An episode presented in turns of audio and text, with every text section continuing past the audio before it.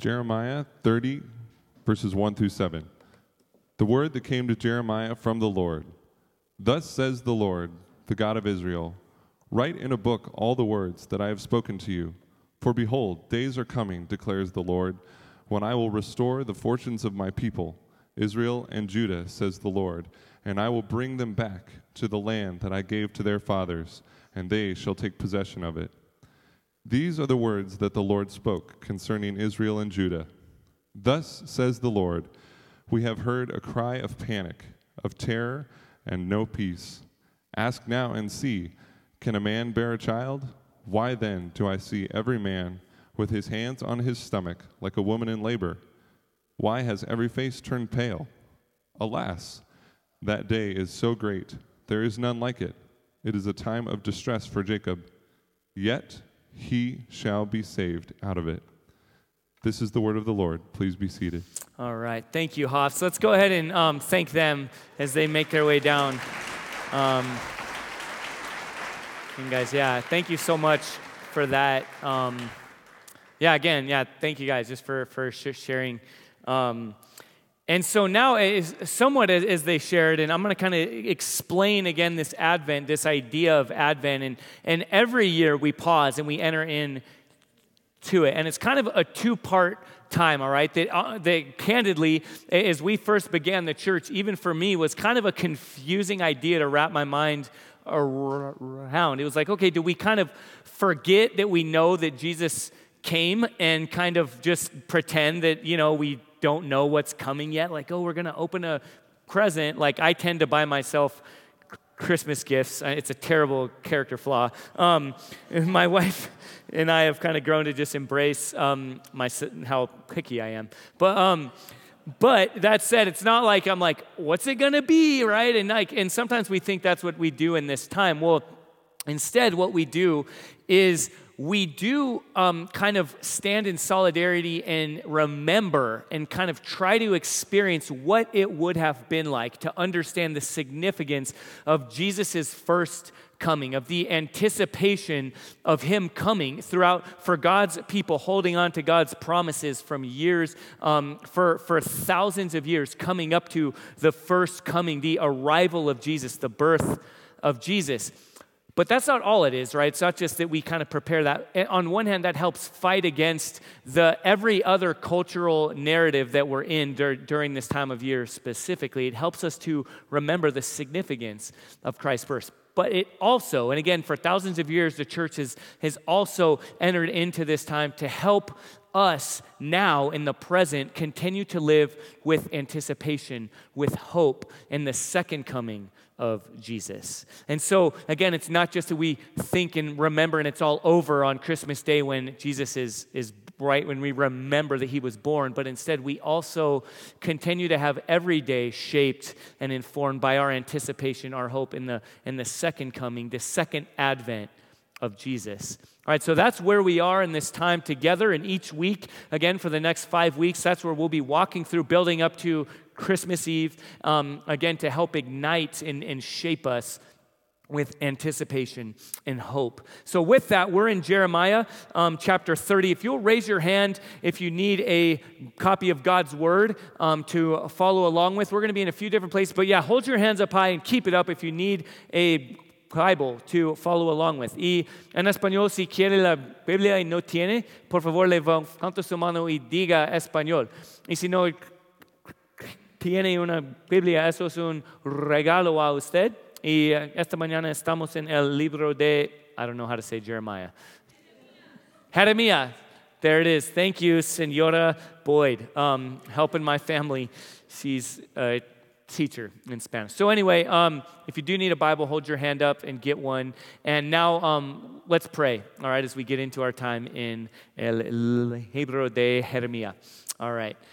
Again, Heavenly Father, thank you for your word. Lord, thank you that you are a God of consistency, that even we see in the scriptures. Um, you created the world in a, in a system that you had planned and foreordained, and it ended on the seventh day with you resting. And then you called us to, to remember your work and to Sabbath each week as that kind of cycle came around.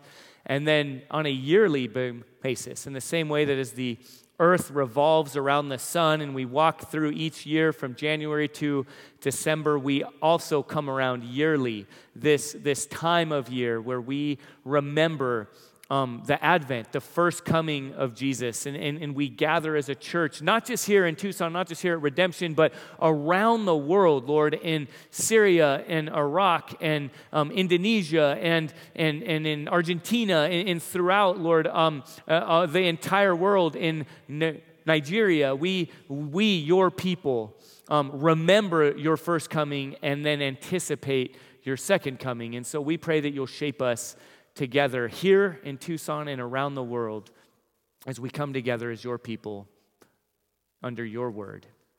In your name, Lord Jesus, we pray. Amen. So we read there in Jeremiah, right? You might be wondering, well, why are we kicking off Christmas time in Jeremiah? Um, let me just kind of give some of the backstory of what was going on in Jeremiah.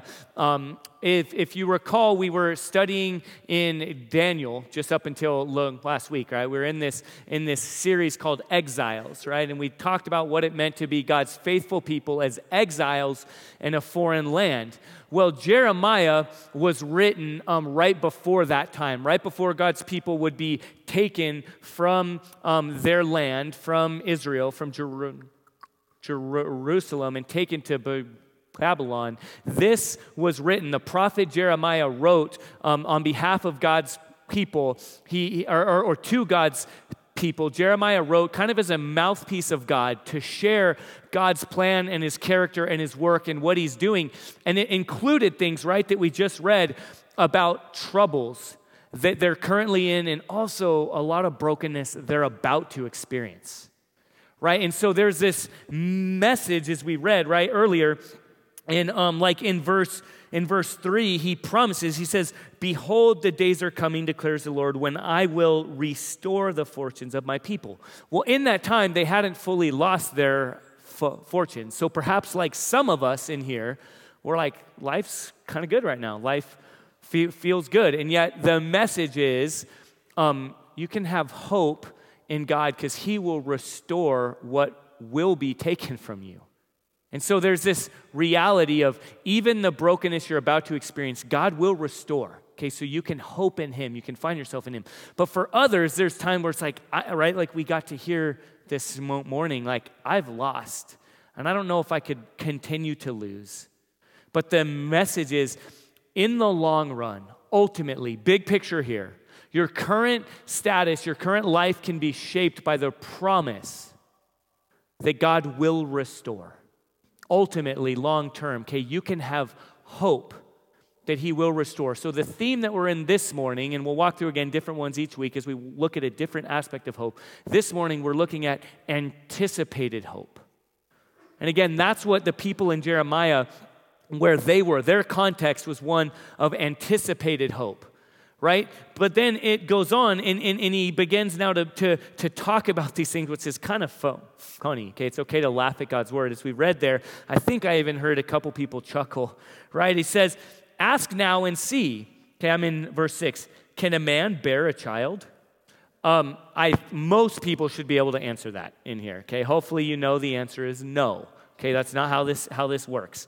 Um, if you ever watched that weird movie with Arnold Schwarzenegger in the 80s, like but even that's like not true, okay? Doesn't work. So, no, a man cannot bear a child. Why then do I see every man with his hands on his stomach like a woman in labor? Just pick, like, God's word is so graphic and telling sometimes. It's like life is hard. This picture of like ulcers, right? Anxiety, stress, frustration of like, man, life is difficult.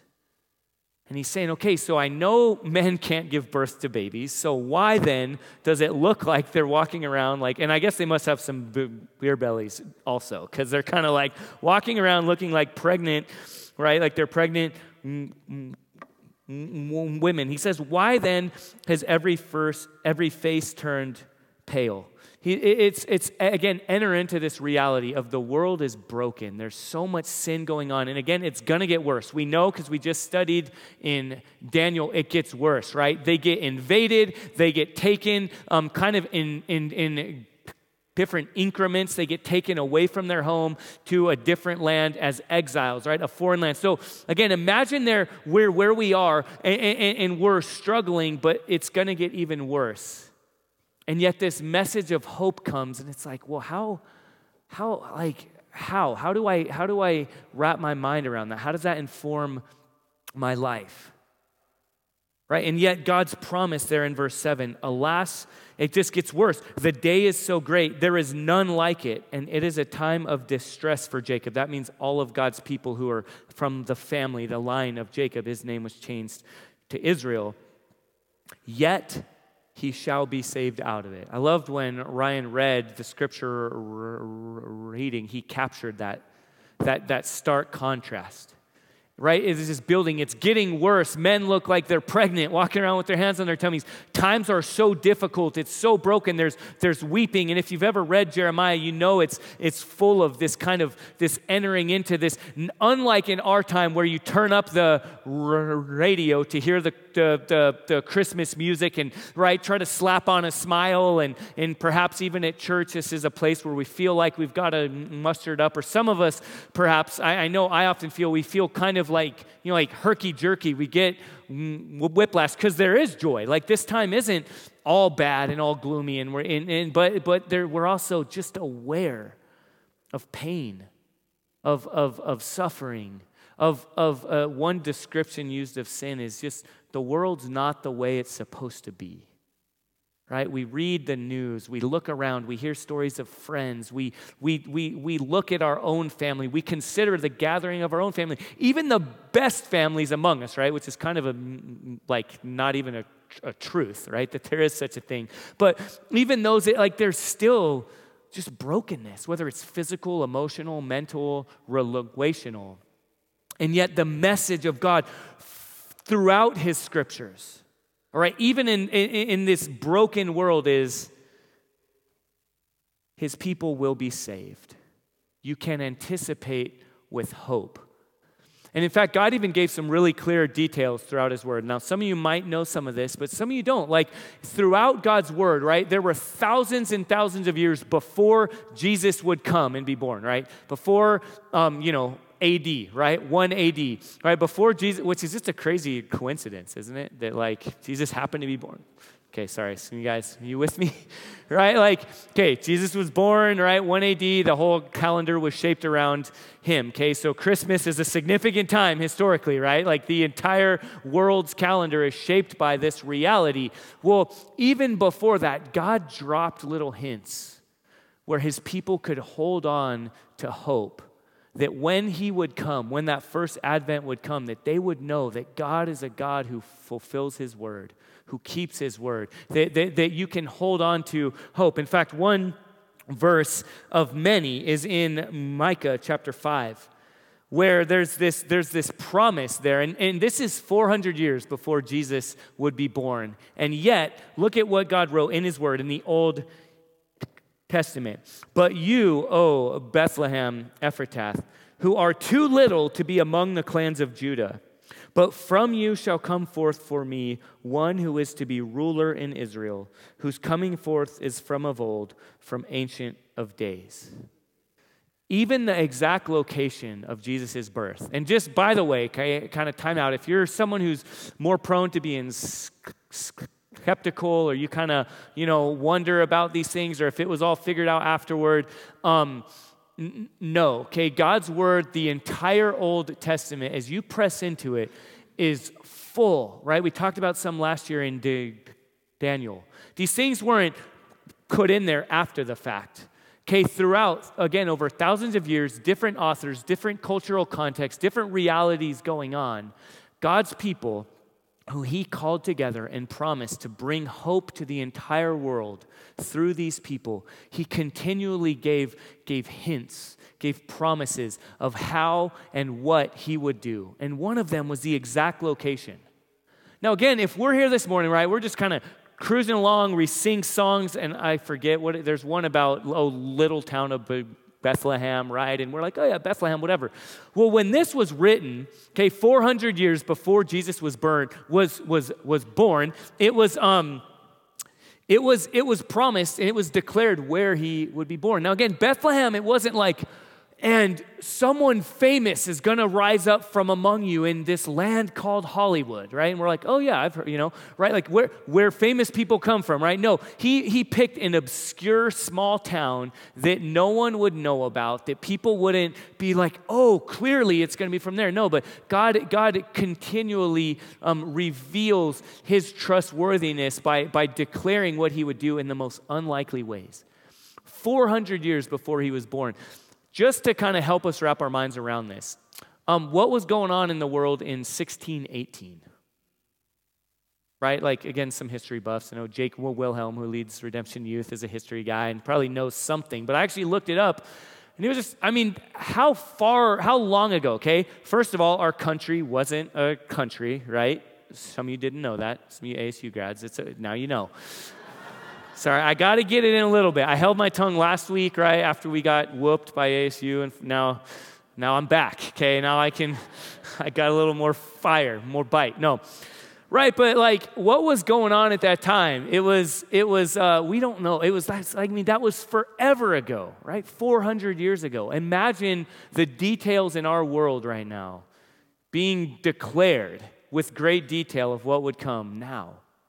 Okay, so imagine that's the reality of the world that Jesus was born into, fulfilling just incredible number of promises that God had laid out. And yet God's people were continually anticipating what he would do, and yet with a level of uncertainty. And that's true of us today, and that was true of his people, even his closest followers who walked with Jesus. In fact, look ahead now with me, okay? We're to skip over the birth of Jesus right now, okay? Don't worry, in the coming weeks, we'll really get into, okay, Mary and Joseph and all these things, right? And the shepherds and all that stuff, okay? Don't worry.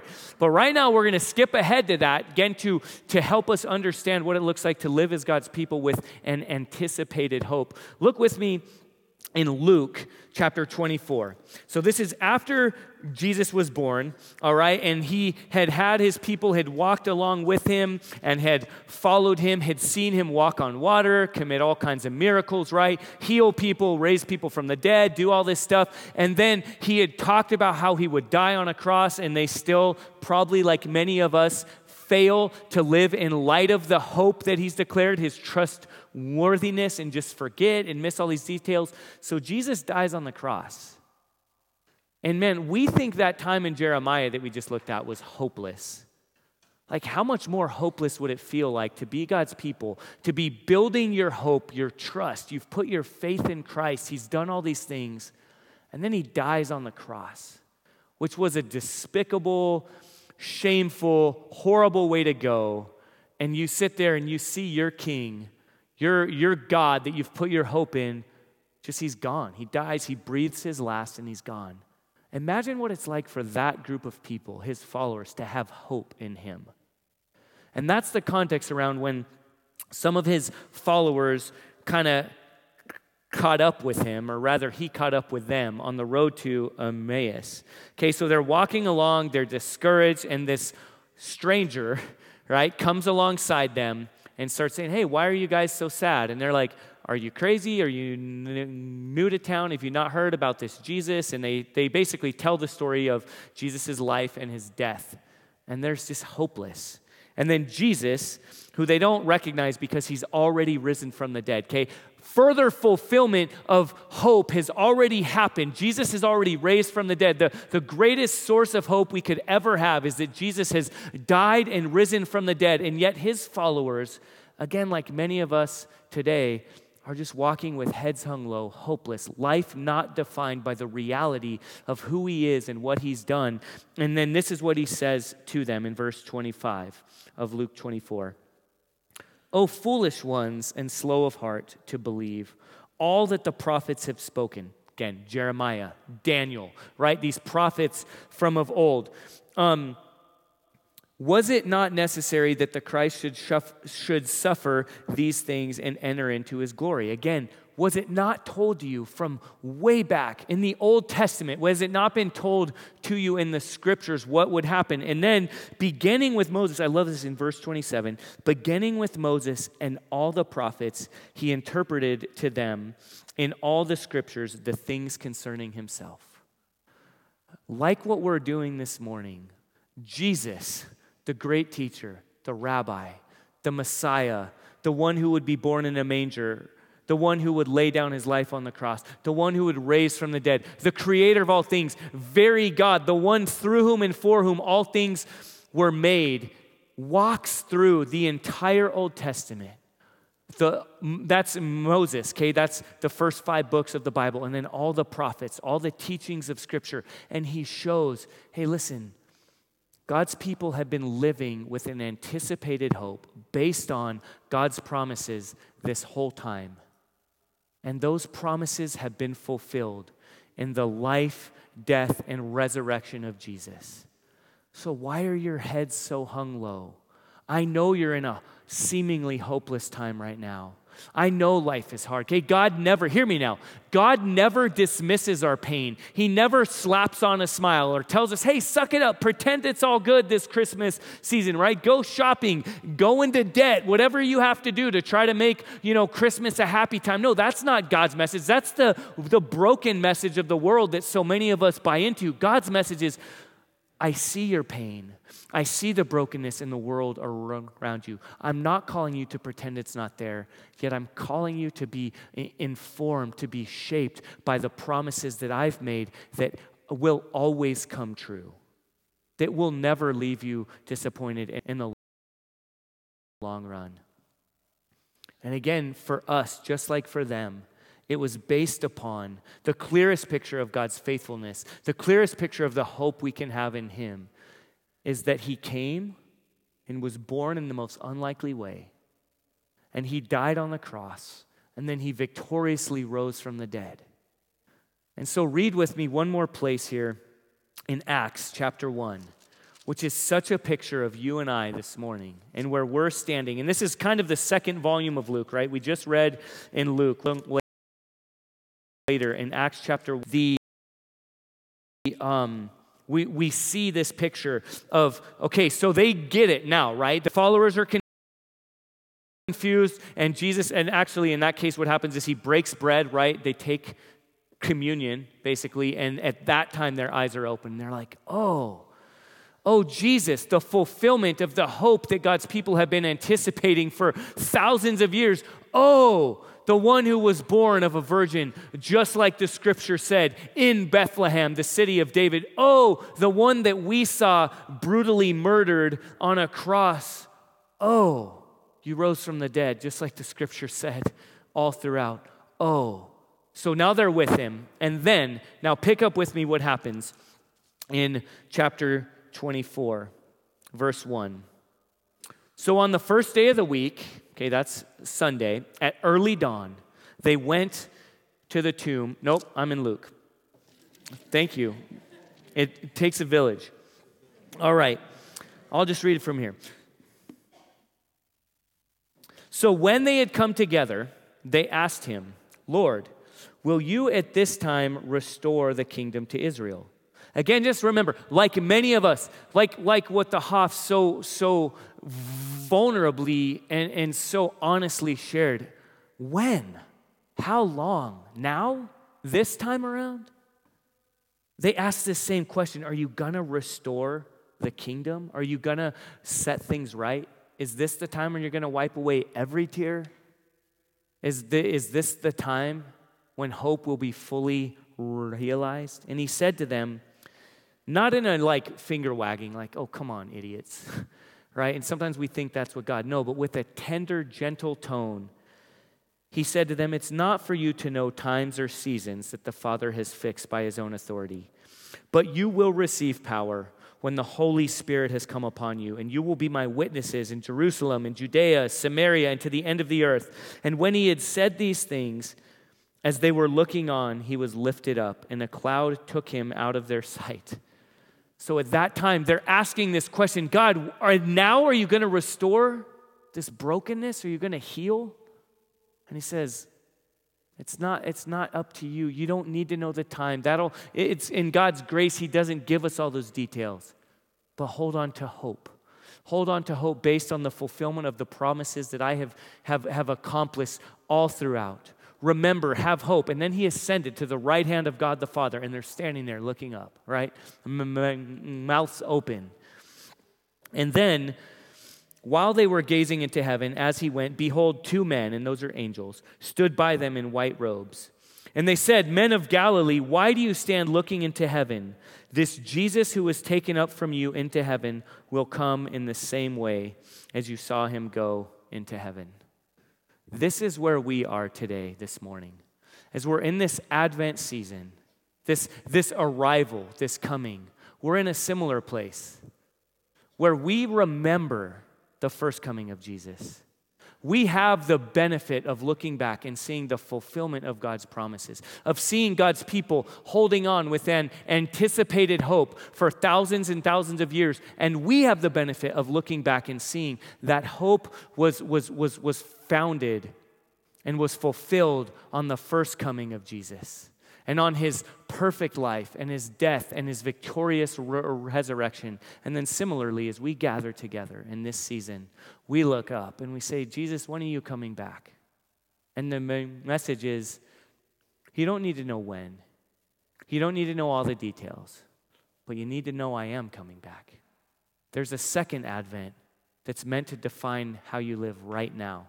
It's meant to define your lives. It's meant to define this season. It's meant for parents to define what it looks like when we walk with our kids through this season. It's meant to define when we're in this time of joy and sadness and brokenness and, and, and, and, and healing and hope and confusion, and it's all mixed together. We're meant to walk as his people with an anticipated hope. Let me share with you one more passage that I won't have up here on the screen because I didn't plan on it. Actually, Andrew Tang shared it, and I was like, that's good. I'm going to use that. Again, it takes a village to preach a sermon. Amen. This is what he shared from Romans 8, verse 24, defining what this kind of anticipatory hope looks like. For in this hope we were saved. Now, hope that is seen is not hope, for who hopes for what he sees? But if we hope for what we do not see, we wait for it with patience. Church, as we prepare to respond right now, as throughout this season we kind of we kind of sit, we, we, we pause, and we, we stand in this theme of hope. What does it look like for us in our homes, as families, in our, in our shopping, in our hanging up lights, in our, in our details, in our perhaps working extra hours in order to try to provide a Christmas for our kids that we really want them to have, but we're not sure we can provide, and keeping up with the Joneses. Again, just all that's going on. What does it look like for us in our communities, in our families, in our gathering as a church together? What does it look like for us to cultivate, to, to build a kind of hope that shapes us?